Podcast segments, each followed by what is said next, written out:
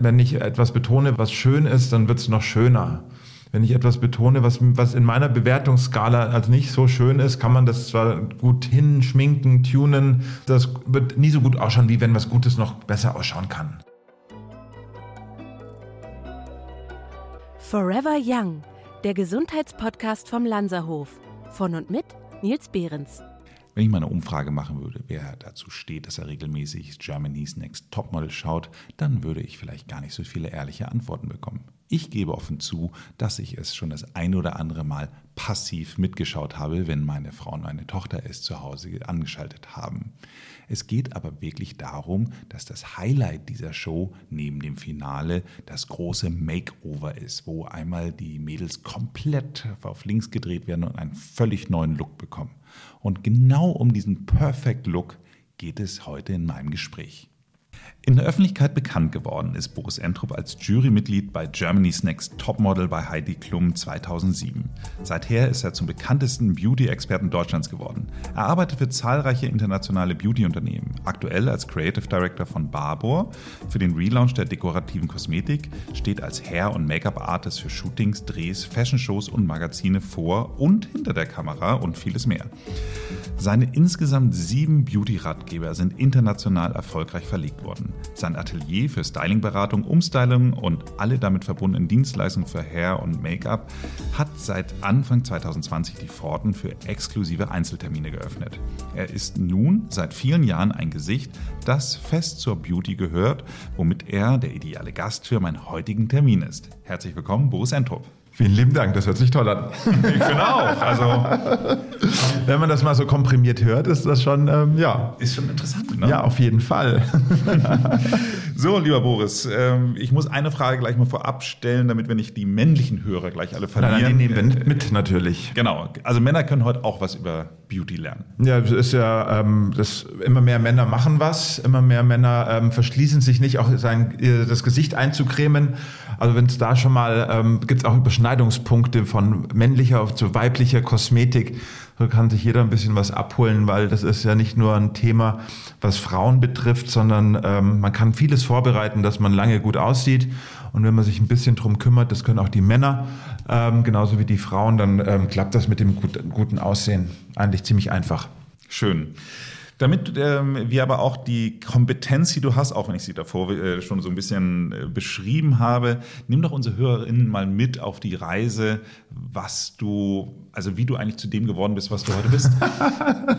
Also zunächst habe ich eine Ausbildung zum Friseur gemacht. Da habe ich schon eine Person kennengelernt, die Make-up gemacht hat. Und ich glaube, das war die 2. oder 3. Woche in meiner Ausbildung, da hat dieser Friseur eine Modenschau in München gemacht und ich habe zum ersten Mal die Backstage-Luft schnuppern können. Und da war für mich eigentlich klar, ich werde Make-up-Artist, ich mache das, ich finde das so spannend, ich finde das so begeisternd. Also es war eine tolle Atmosphäre, im Team zu arbeiten, kreativ sein zu können, konzeptionell dabei sein zu dürfen. Und ich hatte die große Möglichkeit, sofort in die Selbstständigkeit zu springen nach meiner Ausbildung und habe dann, das war vor ein paar 20 Jahren war das, da konnte man noch toll assistieren, guten Make-up-Artisten, und da war ich in der ganzen Welt und durfte da vom Koffer tragen, Pinsel waschen, einfach dabei sein, eigene Sachen langsam kreieren, Jobs mit übernehmen. Das heißt, das Hauptmodel wurde von dem Hauptartisten geschminkt und ich durfte dann die Nebenmodels zum Beispiel schminken. Und so bin ich eigentlich in diesen Beruf hineingewachsen und habe sehr, sehr viele Erfahrungen sammeln können. Und das hat mich dann zu der Situation gebracht, dass auf einmal ein Casting für Germany's Next Topmodel da war. Da hat man Make-up-Artisten gesucht, wurde ich vorgeschlagen und genommen. Und dann kam Maybelline auf mich zu und das ging Hand in Hand. So bin ich dann das Gesicht für Maybelline New York geworden. Ich bin Head of Make-up einer kompletten Fashion Week für 22 Saisons geworden. Und es hat dann eins zum anderen gebracht, bis ich heute hier bei dir sitze.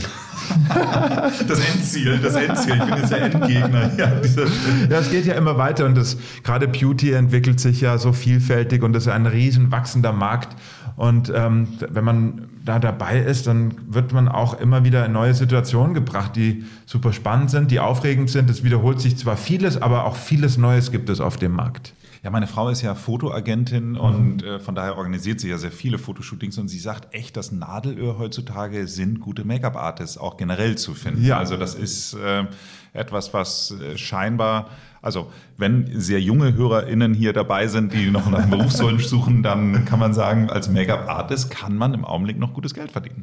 Also ich denke, dass es einfach gerade durch viele Schulen, die es gibt, Make-up-Artisten wie Sand am Meer gibt, bloß die guten Make-up-Artisten, denen fehlt so ein bisschen wahrscheinlich die Möglichkeit zu assistieren, dass man eben wirklich Learning by Doing von guten Make-up-Artisten einfach dabei sein zu können, über die Schulter schauen zu dürfen. Wo ich angefangen habe, hat man dem Assistenten natürlich den Flug dazu gezahlt, natürlich dem Assistenten das Hotelzimmer auch noch bezahlt. Das wird natürlich immer schwieriger, weil sowas momentan in den Budgets meistens gar nicht da ist. Mhm. Also das ist ein bisschen, es gibt viele Make-up-Artisten, aber es gibt natürlich auch viele Ausbildungswege und jeder kann ja auch ohne eine Ausbildung sich Make-up-Artist nennen. Das ist auch wiederum eine Thematik, die ein bisschen so die Qualität oder die Möglichkeiten, dass sich jemand weiterentwickelt, die Möglichkeit, dass man viel lernt, gerade für ein Fotoshooting, ist das ja auch nochmal was anderes als für Instagram oder fürs reale Leben oder eben für ein hochwertiges Fotoshooting. Also da sind natürlich unterschiedliche Skills und Erfahrungen nötig, dass man das alles liefern kann und auch leisten kann. Also nur ein bisschen Make-up auftragen, ein bisschen Rouge drauf ist nicht das, was man wirklich in einem professionellen Make-up-Job finden möchte. Also das ist, jetzt geht es, glaube ich, um ganz, ganz kleine Skills, die Veränderungen dann auch bringen. Absolut, absolut. Das glaube ich. Und ich finde ja auch tatsächlich, man sieht es ja auch an den Looks, die kreiert werden, ja, dass auch Make-up-Artists, also deswegen heißen sie ja auch Artists, ja auch wirklich ihre sehr eigene Handschrift haben. Und mal ist diese Handschrift dann ja auch sehr, ich sage jetzt mal gerade auf den Zeitgeist und mal eben halt nicht. Also wenn man sich anschaut, jemand wie Bonnie Strange, jetzt ist kein Make-up-Artist, aber was die für einen Look hat, dann muss man sagen, dann entspricht sie heute hundertprozentig im Zeitgeist. Wenn man sich aber anschaut, wie lange sie diesen 80er Babydoll-Look eigentlich schon macht, muss man sagen, dann war die bei ihrer Zeit ja auch sehr, sehr voraus. Ja, ich denke, genau um sowas geht es ja. Sie hat ihren eigenen Look gefunden. Es geht nicht darum, 50 verschiedene Looks zu tragen, sondern diesen eigenen Look vielleicht immer wieder neu zu interpretieren. Man muss nicht jedem Trend hinterherlaufen. Sagt es ja auch vielleicht, wenn man seinen eigenen persönlichen Signature-Look gefunden hat, kann man den gut und einfach auch immer wieder ein bisschen verändern und dadurch auch modern bleiben. Also ein Boris Entrup in Kurzhaarfrisur ohne Locken wäre schwierig. Das ist, ich überlege oft, die abzuschneiden, aber ich denke, ich mag die auf der einen Seite sehr gerne, aber auf der anderen Seite, so im Sommer wäre das schon mal schön, eine Maschine zu nehmen und die Haare abzurasieren. Okay, kommen wir mal zu dem Look, den unsere HörerInnen jetzt kreieren können. Wir steuern auf den Sommer hin, steht hier lustigerweise in meinem Skript, aber es ist tatsächlich so, dass wenn dies ausgestrahlt wird, sind wir mittendrin im Sommer. Also das, was man in Hamburg Sommer nennt. Ja. Und jetzt... Wobei wir können ja schon 32 Grad, 39 Grad, das können wir auch in Hamburg. Also so schlimm ist unser Sommer in Hamburg nicht. Nein, überhaupt nicht. Unterscheidest du den Perfect Look nach Jahreszeiten? Nein. Also erstmal geht es, glaube ich, darum, die meisten Menschen oder die meisten Kunden, die zu mir kommen und sich beraten lassen, suchen ihren Look. So, was kann ich verbessern an meinem Look? Wo sind die Skills, wenn ich älter werde? Was ist da? Mein Gesicht verändert sich ein bisschen. Kann ich denselben Lidschatten nehmen? Oder ich habe ein Problem, dass der Lidschatten hält? Oder ich mache weniger Lidschatten, weil das Auge irgendwie anders funktioniert? Oder der komplette Look anders funktioniert? Also ich denke, die meisten Menschen haben so ihren Look, wo sie mit Farben variieren können. Klar, im Sommer ein bisschen weniger Make-up auftragen, im Winter ein bisschen mehr, aber jetzt so, dass jeder 5 Lippenstifte nach Jahreszeiten trägt und dazu kombiniert den Lidschatten, das sehe ich eher weniger als den eigenen perfekten oder den eigenen Look jeweils zu verändern oder zu addieren. Eine andere Lippenstiftfarbe bringt ja schon einen komplett anderen Look, also macht man ja nicht die krassesten Looks, die man auf einer Fashion-Show sieht. Also, weißt du, was ich meine? Man sieht sehr viele Looks auf Fashion-Shows. Es wird in der Zeitschrift wird das gezeigt, in der Zeitschrift wird das gezeigt. Was ist denn heutzutage überhaupt wirklich Trend? Das heißt, wir haben viele Möglichkeiten, wir haben sehr viel individuelle Möglichkeiten mehr denn je auf das herauszusuchen, was mir persönlich gefällt zum Beispiel. Um da mir einfach Hilfe zu holen, wie kann ich das umsetzen, das kann ich machen, als jeden Trend nach Frühjahr, Sommer, Herbst und Winter irgendwie probieren anzugleichen, um irgendjemandem was nachzumachen. Ich denke, es geht um den individuellen Look, der mit unterschiedlichen Farben je nach Jahreszeit etwas verändert werden kann.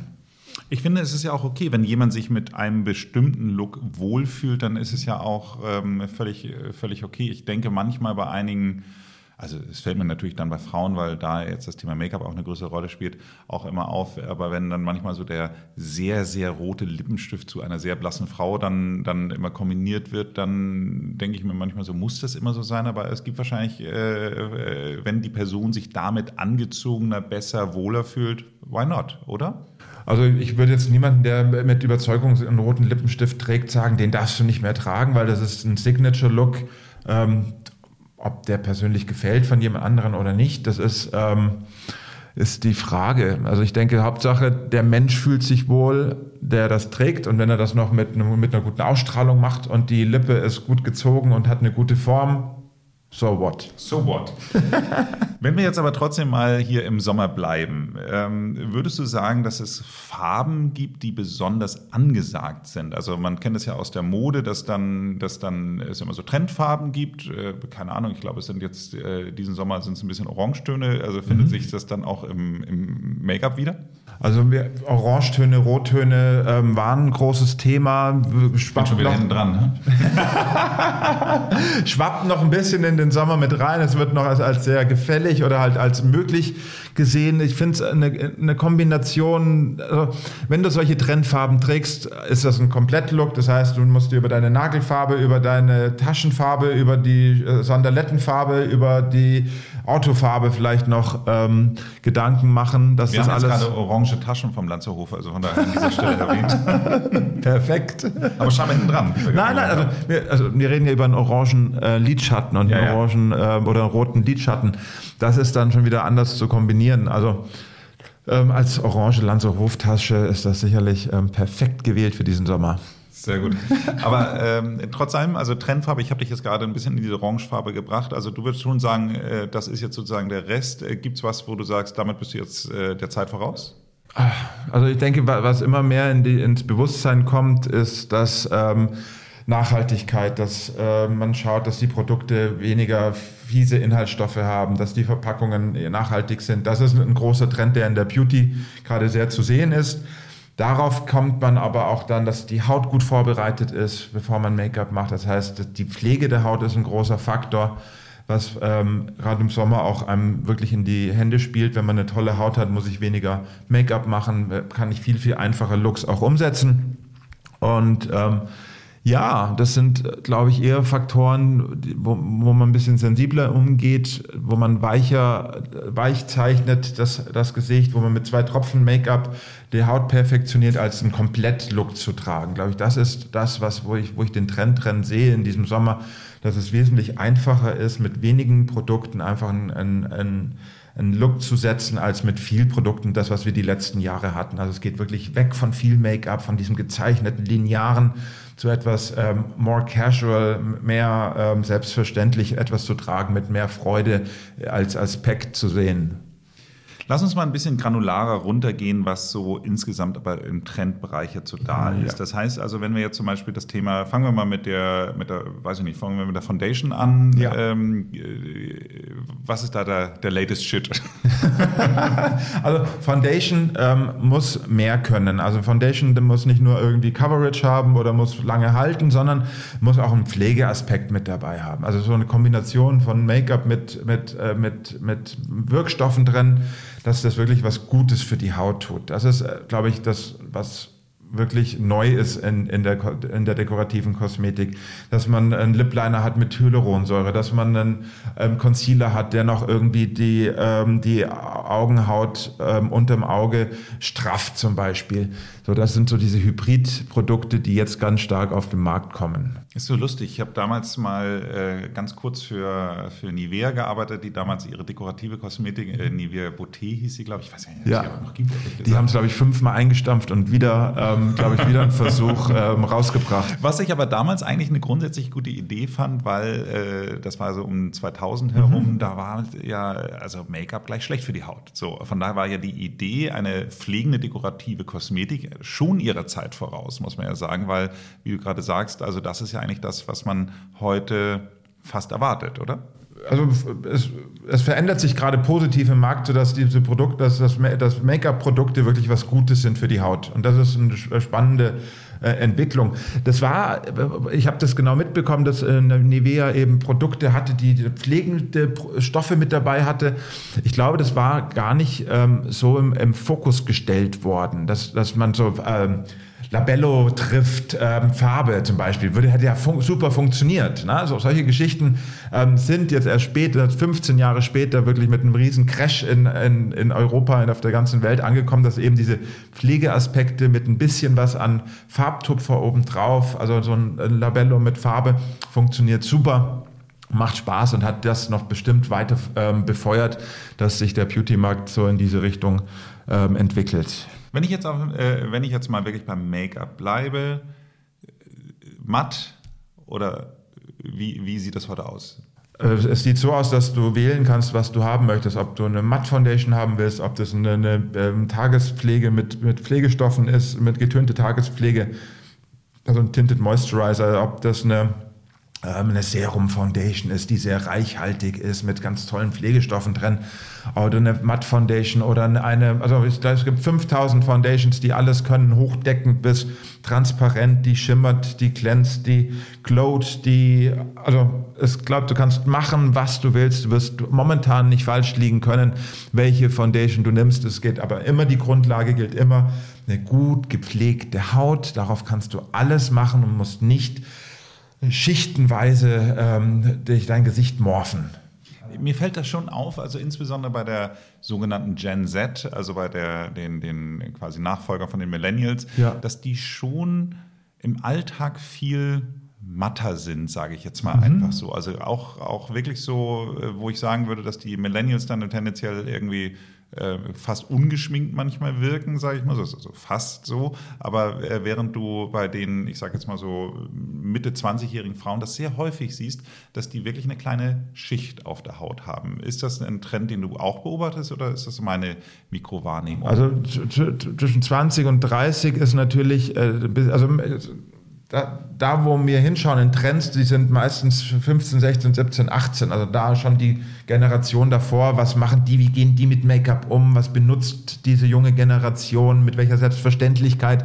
Das finde ich spannend, weil die gehen einfach ohne irgendwas, gehen die neu an die Produkte ran und probieren, mixen, versuchen Sachen aus und die ist wesentlich imperfekter, diese Generation, die davor kommt noch. Die probiert aus, die lässt weg, die benutzt Make-up, um Effekt zu gestalten. Und diese Generation danach, die macht noch ein bisschen perfekter und die schaut noch, dass die Haut komplett matt ist. Wenn du dann aber noch mal 10 Jahre weitergehst, die Frau mit 30, 35, die weiß zwar, wie es funktioniert, macht dann aber trotzdem schon mit 30, 35 nicht mehr die 5 Schichten und nicht mehr ganz matt, weil das ganz matt zieht natürlich auch in kleine Fältchen um die Augen rein.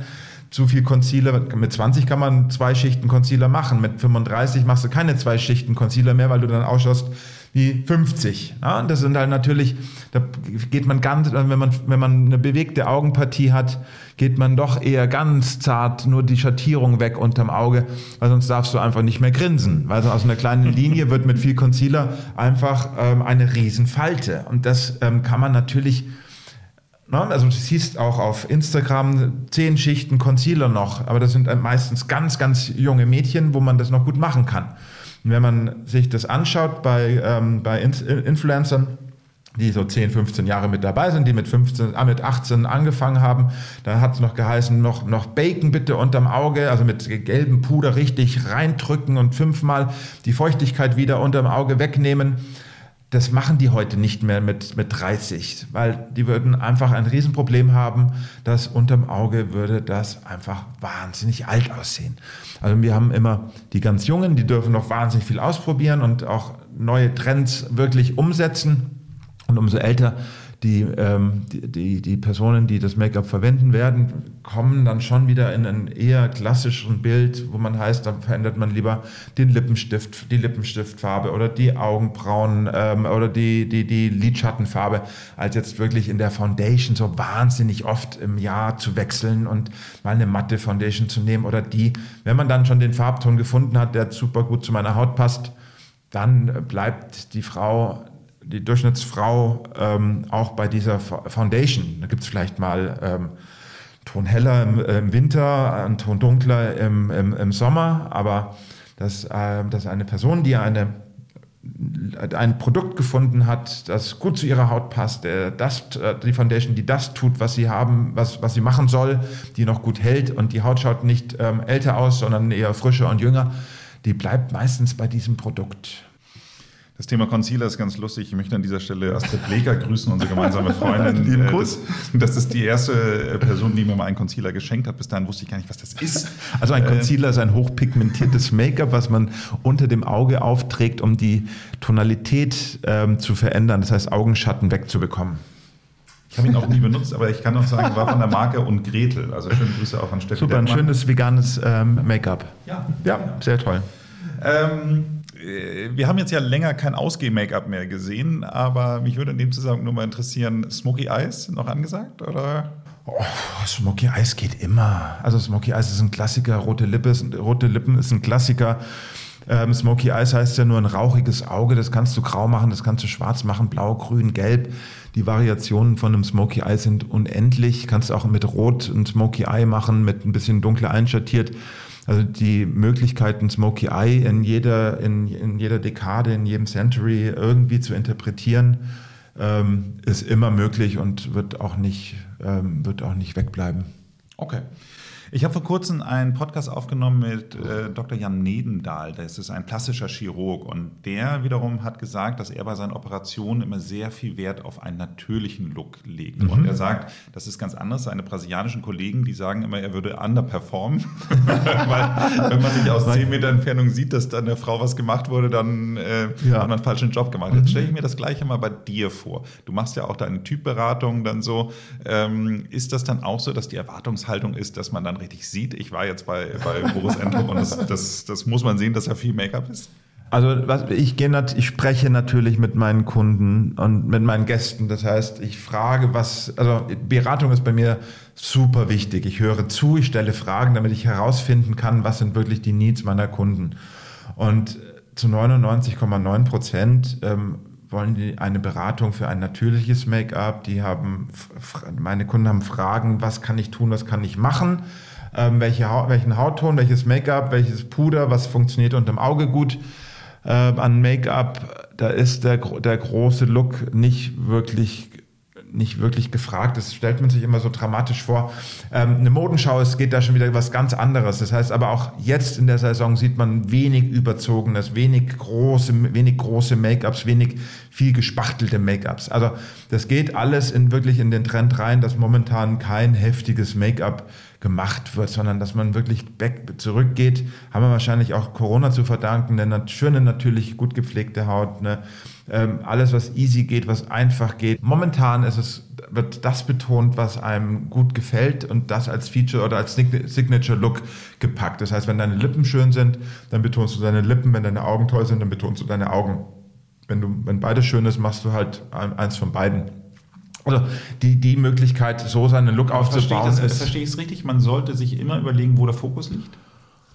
Zumindest such dir das aus, was dir am besten in deinem Gesicht gefällt, anstatt irgendwas zu nehmen und das probieren, so zu morphen, dass es gut ausschaut. Also wenn ich etwas betone, was schön ist, dann wird es noch schöner.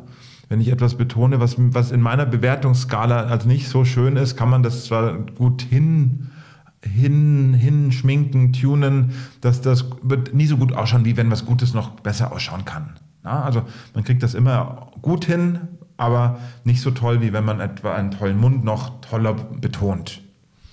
Wir sind ja in den Ausläufern der Corona-Zeit, hoffentlich Ausläufer am Ende. Nichtsdestotrotz gibt es ja immer noch diese Zoom-Meetings, oder sie sind ja sehr normal geworden, dass ich auch glaube, die werden nicht komplett weggehen. Mhm. So, gibt es einen Tipp, wie man im Zoom-Meeting besonders gut aussieht? Also jetzt nicht unbedingt, also was würdest du grundsätzlich da sagen? 3 Basics, eine ruhige Wand suchen, vor dem man die Kamera aufstellt, gutes Licht ist, 99% von vorne am besten, sieht man bei dir ja schön im Office, ein Ringlicht von oben, ein schönes Deckenlicht, das heißt, du hast 80% schöne Haut. Ich würde immer einen Kontrast setzen, eine weiße Wand mit weißem Hemd ist ein bisschen schwierig, das heißt, weiße Wand vielleicht mit einer Farbe mischen oder mit einem Jackett drüber, funktioniert sehr gut. Nicht immer, nicht Farbe in Farbe, sondern immer einen kleinen Kontrast zu setzen, Licht von vorne. Die Haare vorne schön, müssen hinten nicht schön sein, ist wichtig. Und lieber ein bisschen wenig machen im Gesicht als zu viel Information. Denn auf so einem Bild, wenn man 10 Leute nebeneinander hat, gerade in einer Videokonferenz, ist es eher ein ruhiges Bild, was man ansprechend findet, als ein Bild, wo viel zu viel und überladen ist, weil man doch sehr viel visuelle Informationen bekommt. Also alles, was downgesized ist, alles, was ruhiger ist, wird wesentlich positiver wahrgenommen und der erste Eindruck ist ja bekanntlich ein sehr wichtiger, und wenn man da schon gut gesettet ist, mit einem klaren Bild, mit einem guten Licht und mit einem guten Kontrast zwischen Wand und dem, was du anhast, hast du schon 95%, dann kannst du noch einen Lipgloss drauf machen, Mascara drauf und schon funktioniert das Ganze. Kamerahöhe? Also von unten, Augenhöhe oder oben? Das würde ich sagen, je nachdem, wie dein Gesicht geformt ist. Ich denke, jeder schaut von einer anderen Perspektive gut aus. Das müsste individuell eingestellt werden. Manche sind von links ein bisschen besser, kann man ja auch es geht ja nicht oben, Mitte, unten, sondern es geht auch von links. Eine Gesichtshälfte ist bei manchen die linke Seite, die Schokoseite, sagt man doch. Eine Seite ist die schönere Seite, kann man auch ein bisschen von links gucken, kann man sich auch hinsetzen, ein bisschen von links. Also da in der Positionierung kann man viel ausprobieren. Es wird wahrscheinlich bei den meisten 1 bis 2 Winkel geben, die super funktionieren, aber ich denke, so eitel muss man auch nicht sein. Eine Videokonferenz ist eine Videokonferenz. Wenn das Bild einigermaßen klar ist, bin ich schon immer bei meinem Gegenüber ziemlich zufrieden. Ich habe das tatsächlich von dem Schönheitschirurgen gehört, dass wirklich viele Leute jetzt was am Gesicht machen lassen haben, weil sie sich ja die ganze Zeit immer von vorne sehen. Also man guckt, das ist auch ein großes Thema für Männer. Männer haben sich, glaube ich, noch nie so viel auseinandergesetzt mit ihrem Äußeren wie in dieser Corona-Zeit. Weil alle, die Videocalls hatten, haben sich zum ersten Mal gesehen, entweder ob es 2-3 Kilo zu viel sind oder ob das, was sie sehen, nicht der eigenen Vorstellung entsprechen. Und wenn du das oft vor dir gezeigt bekommst, wie du aussiehst, beschäftigt man sich natürlich auch mehr damit. Und das erste Mal in meinem Leben über meine Zornesfalte nachgedacht. Welche Zornesfalte denn? Danke. Bitte. Ja, aber genau sowas, Zornesfalte und die minimalinvasiven Eingriffe bei Männern sind ja explodiert. Also das heißt, da sitzen bei den meisten Dermatologen, die das machen, sitzen Männer wie Frauen da und mehr denn je. Und die haben genau dieselbe Frage, so die Jawline, also die Kiefer, mein Hals ist sehr bewegt oder hängt ein bisschen weiter runter, wie mir es lieb ist. Die ersten Falten unterm Auge, die Zornesfalte, Nasolabialfalte ist kein Fremdwort mehr für Männer. Das ist diese Falte, die von den Nasenflügeln runter zu den Mundwinkeln geht. Die wird mehr, wenn man älter wird. Es gibt auch sowas wie Schwerkraft. Und da sind Männer jetzt auch mittlerweile draufgekommen, dass so vielleicht eine gezupfte Augenbrauen, also in Form gebrachte Augenbrauen, die Augenpartie schon ein bisschen öffnet. Also auch Kunden, Männer, die zu mir in mein Atelier kommen, sagen dann auch, was kann ich denn mit meiner Augenbraue machen? Und das ist schon was sehr, sehr Neues, dass Männer sich wirklich über eine Augenbraue Gedanken machen. Vielleicht nicht alle, aber es gibt doch die Männer, die sich darüber Gedanken machen oder halt die sich mit ihrem Äußeren sich auseinandersetzen. Gibt es dann schon, oder gebügeltes Hemd oder der Kragen ist, glaube ich, irgendwie komisch. Also die schauen anders und das finde ich eine schöne Entwicklung.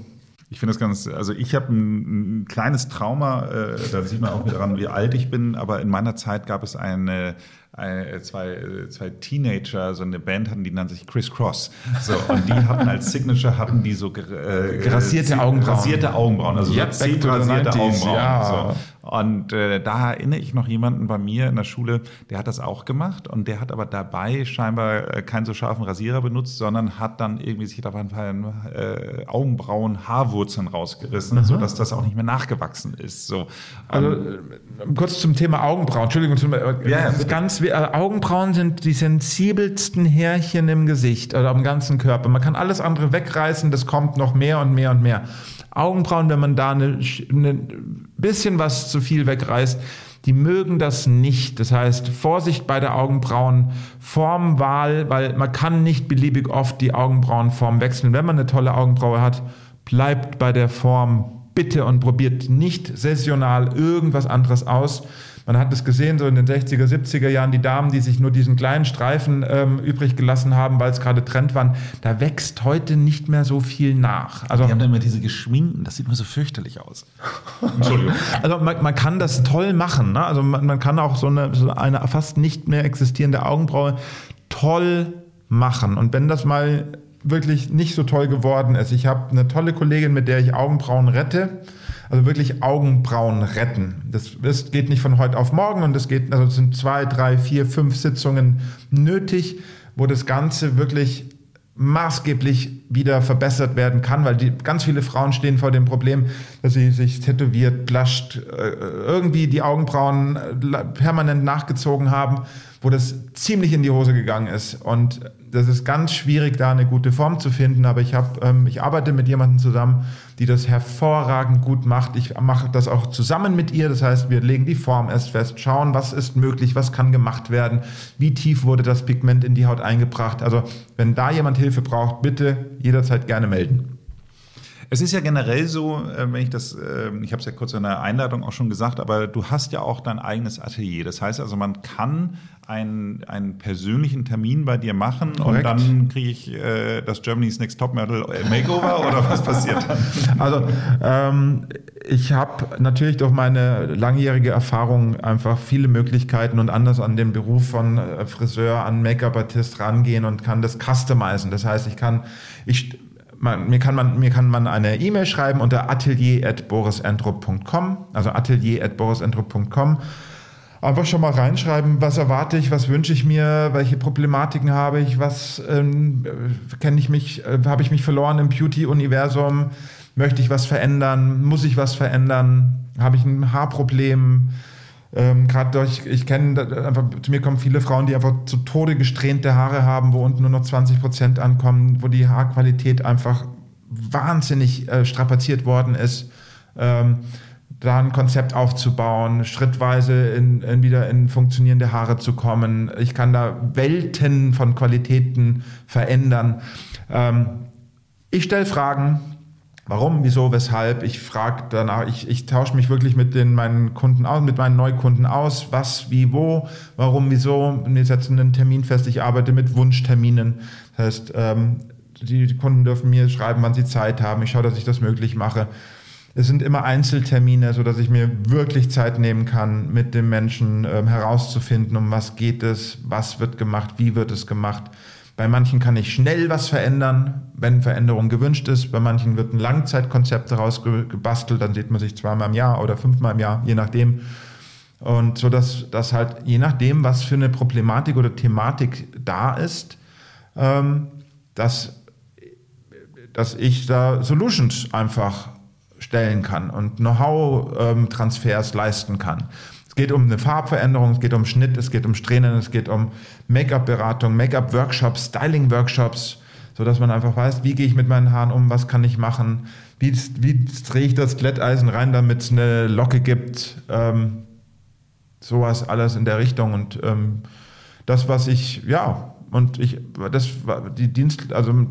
ich bin der Einzige, der in dem Atelier da ist, das heißt, alle Dienstleistungen werden von mir umgesetzt, es gibt keine Assistenten, nichts, sondern es ist wirklich eine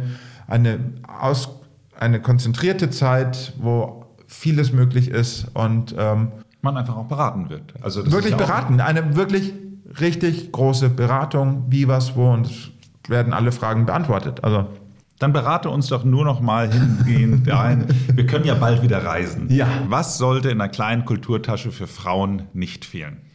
Was? Also ich bin ja ein absoluter Fan von Handgepäck.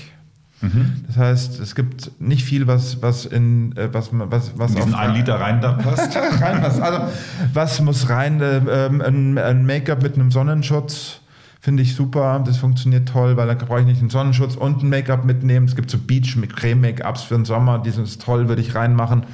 Concealer auf jeden Fall. Eine Feuchtigkeitscreme, ein paar Ampullen dazu rein. Die haben nämlich die kleine Größe, dürfen super mitgenommen werden. So ein Puder wäre, glaube ich, auch ganz gut, wenn man ein bisschen Glanz reduzieren möchte. Ich würde aber nie immer den ganzen, also es gibt so schöne Beautifying Powder, sind gepresste, ganz tolle, fein gemahlene Puder, die so eine leichte, so satinierten Finish überlassen auf der Haut, was so ein bisschen sommerlicher ausschaut als komplett matt. Mhm. Würde ich mit dazu einpacken. Mascara? Ja. Wo wir schon die Augenbrauen hatten? Ja, also wer ohne Mascara nicht leben kann, ich finde es auch mal schön, Make-up ohne Mascara aufzubauen, weil das einfach, Mascara macht jeder, und einen Unterschied zu machen, kann vielleicht auch ganz schön sein, irgendwo anders einen Fokus drauf zu setzen. Wir haben halt den größten Kontrast zwischen Augenweiß und schwarzen Wimpern, ist der größte Kontrast im Gesicht. Deswegen funktioniert Mascara auch so toll, weil man damit einfach den Fokus auf die Augen auch gut setzen kann, die Augen öffnen kann. Es ist schon ein tolles Produkt, ein Mascara. Lieber mal woanders die Lust auslassen beim Make-up. Also das finde ich eine gute Herangehensweise, um den Look ein bisschen moderner mal zu machen, einen Look anders aufzubauen, als wie man ihn immer aufbaut. Aber wenn du Mascara haben willst, dann nimm ihn mit. Natürlich. Nö, ich bin leidenschaftslos, deswegen würde ich jetzt gerne noch mal zu den Männern kommen. Was sollen denn die Männer in ihre Kulturtasche packen? Also auf jeden Fall ein Peeling. Peeling? Okay. Ja, wie verändere ich nachhaltig eine Haut? Das kann ich kann so viel drauf schmieren, was ich will, aber was wirklich eine Veränderung bringt, ist ein Peeling. Und dann bitte kein mechanisches Peeling, sondern ein Enzympeeling, ein Fruchtsäurepeeling, ein irgendwas, ein Overnight-Peeling, super für Männer. Also ein Fruchtsäure-Overnight-Peeling, einfach das Gesicht waschen, das Peeling drauf, 2-3 Schichten, auch Hals und Dekolleté haben auch Männer. Hand, Arm, ist auch immer toll, das Peeling drauf zu geben, und einfach über Nacht einwirken lassen. Am nächsten Morgen Gesicht waschen, eincremen ist wichtig dann. Und die Haut schaut einfach frischer aus. Die Haut schaut besser durchblutet aus. Die abgestorbenen Hautzellen sind runter. Ein absolutes Must-Have für Männer ist ein ordentliches Peeling. Reinigung, bitte auch kein Fremdwort mehr, also eine ordentliche Reinigung. Ein tolles Peeling 2-mal die Woche. Mal eine Augencreme. Augencreme. Also wir machen es einfacher für Männer. Es gibt so eine Augengesichtsgel. Das funktioniert gut. Das reduziert auch Glanz, was wiederum toll ist, weil eine Creme glänzt meistens sehr. Dann schaut man sehr gepflegt aus. Aber einfach Augencreme mit Gesichtscreme zusammen in Gel, also Augengesichtscreme-Gel, ist schon was Feines. Ich muss ja wirklich sagen, also ich habe mich lange mit diesem abends Gesichtwaschen wirklich schwer getan, weil dann die Haut immer so spannte. Ich habe jetzt dann. Was nimmst du denn, wenn ich rein? Nee, ich habe jetzt, seit ich glaube, einem Jahr benutze ich das von Tim Gohlücke, das Reinigungsgel. Ja. Da bin ich sehr happy. Also super. Gar keine Spannung mehr danach. Wunderbar. Also eine normale Handseife funktioniert da nicht, Männer. Nee. Na, also bitte. Auch nicht mit dem Duschgel. Nein. Nein, aber ich hatte schon wirklich viele Gesichtsreinigungssachen, aber die trotzdem immer zu diesen Spannungen geführt haben. Super. Und wichtig dabei ist ganz eine Sache zu wissen. Waschaktive Substanzen, Tenside, darum brauche ich nicht in einem Gesichtswaschgel.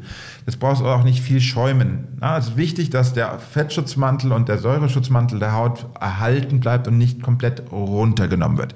Wenn er komplett runtergenommen wird, hat man dieses Spannungsgefühl, und dann muss man wieder viel fettige Creme drauf machen, damit das weggeht, dann reicht wiederum nicht ein Gel, und dann glänzt man im Gesicht. Also es ist wichtig, dass man sich die Pflege abstimmt auf, also das Reinigen abstimmt auf das Gel oder das Augengel, Gesichtsgel, dass das gut miteinander funktioniert. Sobald die Haut spannt, ist es nicht das richtige Produkt, weil man dann wiederum mit fetthaltigen Cremes das Ganze wieder die Spannung rausnehmen muss. Also es geht wesentlich einfacher, und wenn ihr Probleme habt, einfach eine kleine E-Mail an atelier@borisentrup.com schreiben, dann helfe ich euch. Da kann jetzt viel kommen. Oh Gott. Kommen wir mal zum Schluss. Wir hören immer eigentlich mit der Frage auf, als nochmal einen letzten Tipp für unsere HörerInnen. Du hast schon einiges rausgehauen, aber wenn du jetzt einfach mal sagst, wenn jemand mal schnell und einfach frisch, gesund und munter aussehen möchte, dann wäre der Boris Entrup-Tipp. Der Boris Entrup. Schnell, okay. Ein Retinol-A-Konzentrat aufs Gesicht packen. Mhm. Das macht mir so eine Weichzeichnerhaut und macht wenig Schlaf, viel zu viel im Flieger sitzen, schlechte Ernährung, wenig Sport, macht es innerhalb von 2 Sekunden weg. Also nicht für Schwangere geeignet? Wunderbar, danke. Ja. Auch so eine Retinol-A-Crashkur mit so einem Konzentrat für eine Woche. Morgens, mittags, abends draufgeben. Einfach eine neue Haut in einer Woche. Super gut, nicht für Schwangere. Ja, das funktioniert gut. 2 Tupfer Concealer zum Ausgleichen. Vielleicht ein Mineral Powder auf die Haut geben, weil das nicht komplett mattiert. Das hat noch so eine schöne Reflexion drauf. Der Concealer habe ich schon alles weg, was ich kaschieren möchte. Vielleicht ein Lippenöl funktioniert auch gut, weil das super fresh aussieht. Und dann Highlights. Highlights fand ich nochmal ganz interessant. Ich war ja mal, lustigerweise, bei einem... Schön, auf was du reagierst. Ja, Highlights. Das hat mich wirklich beeindruckt. Ich habe mal jetzt oute ich mich irgendwie total komisch, aber ich habe mal einen Schminkworkshop mitgemacht, weil ich war mal Gastgeber beim Grazia Beauty Camp. Ah, toll. Und da saß ich dann dabei und dann ging es ihm halt um Highlighten, ja. Und da wurde dann irgendwie gesagt, die Highlights wurden dann, auf die Wangen und auf das Kinn gesetzt. Und da dachte ich so, Mensch, wer will denn ein glänzendes Kinn haben? Ja. Musst du mich nicht fragen, ich weiß es auch nicht. Also, also man kann Highlights setzen natürlich auf den höchsten Punkt vom Wangenknochen. Wichtig ist dabei nicht über die Pupille zur Nase hinzugehen, sondern eher nach außen das aufzutragen, weil sonst rutscht das Gesicht innerlich in sich ein bisschen zusammen. Also auch Rouge nicht zwingend zur Nase hin, eher nach außen hin auftragen. Highlights auf den Nasenrücken, nicht wie so ein Rentier vorne auf die Nasenspitze, würde ich fast sagen. Kann man machen natürlich, wenn man das schön findet ästhetisch. Dann aufs Lippenherz funktioniert gut. Ein Highlight unter die Augenbraue funktioniert sehr schön. Das finde ich immer sehr schön. Das fällt mir positiv auf bei Frauen. Genau. Und ich würde Highlights immer mit dem Finger auftragen, weil dann kannst du das immer schön in die Haut einarbeiten und gibt eine Frische und dann schaut das nicht zu brachial aus. Also klar, wir verwenden das in Europa ein bisschen anders als in Amerika und auf Social Media nochmal ein bisschen anders. Da geht es natürlich um Effekte, aber gerade wenn man so in der Arbeitswelt unterwegs ist und im Alltag, funktionieren diese Sachen super. Auch ein Rouge mit dem Finger auftragen, Make-up mit dem Finger auftragen, weil das nochmal richtig schön in die Haut ein bisschen anders eingearbeitet oder aufgenommen wird auch von der Haut. Das ist auch die Auftragetechnik ist wichtig, welchen Effekt man damit wirklich kreieren möchte.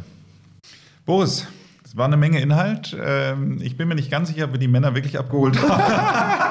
Aber okay, für alle Männer, die sich, die noch Fragen haben, könnt ihr meldet euch gerne bei mir.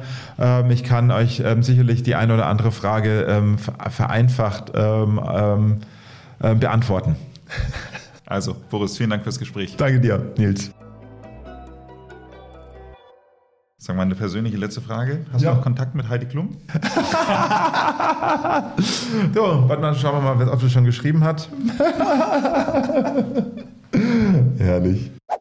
Hat Ihnen diese Folge gefallen?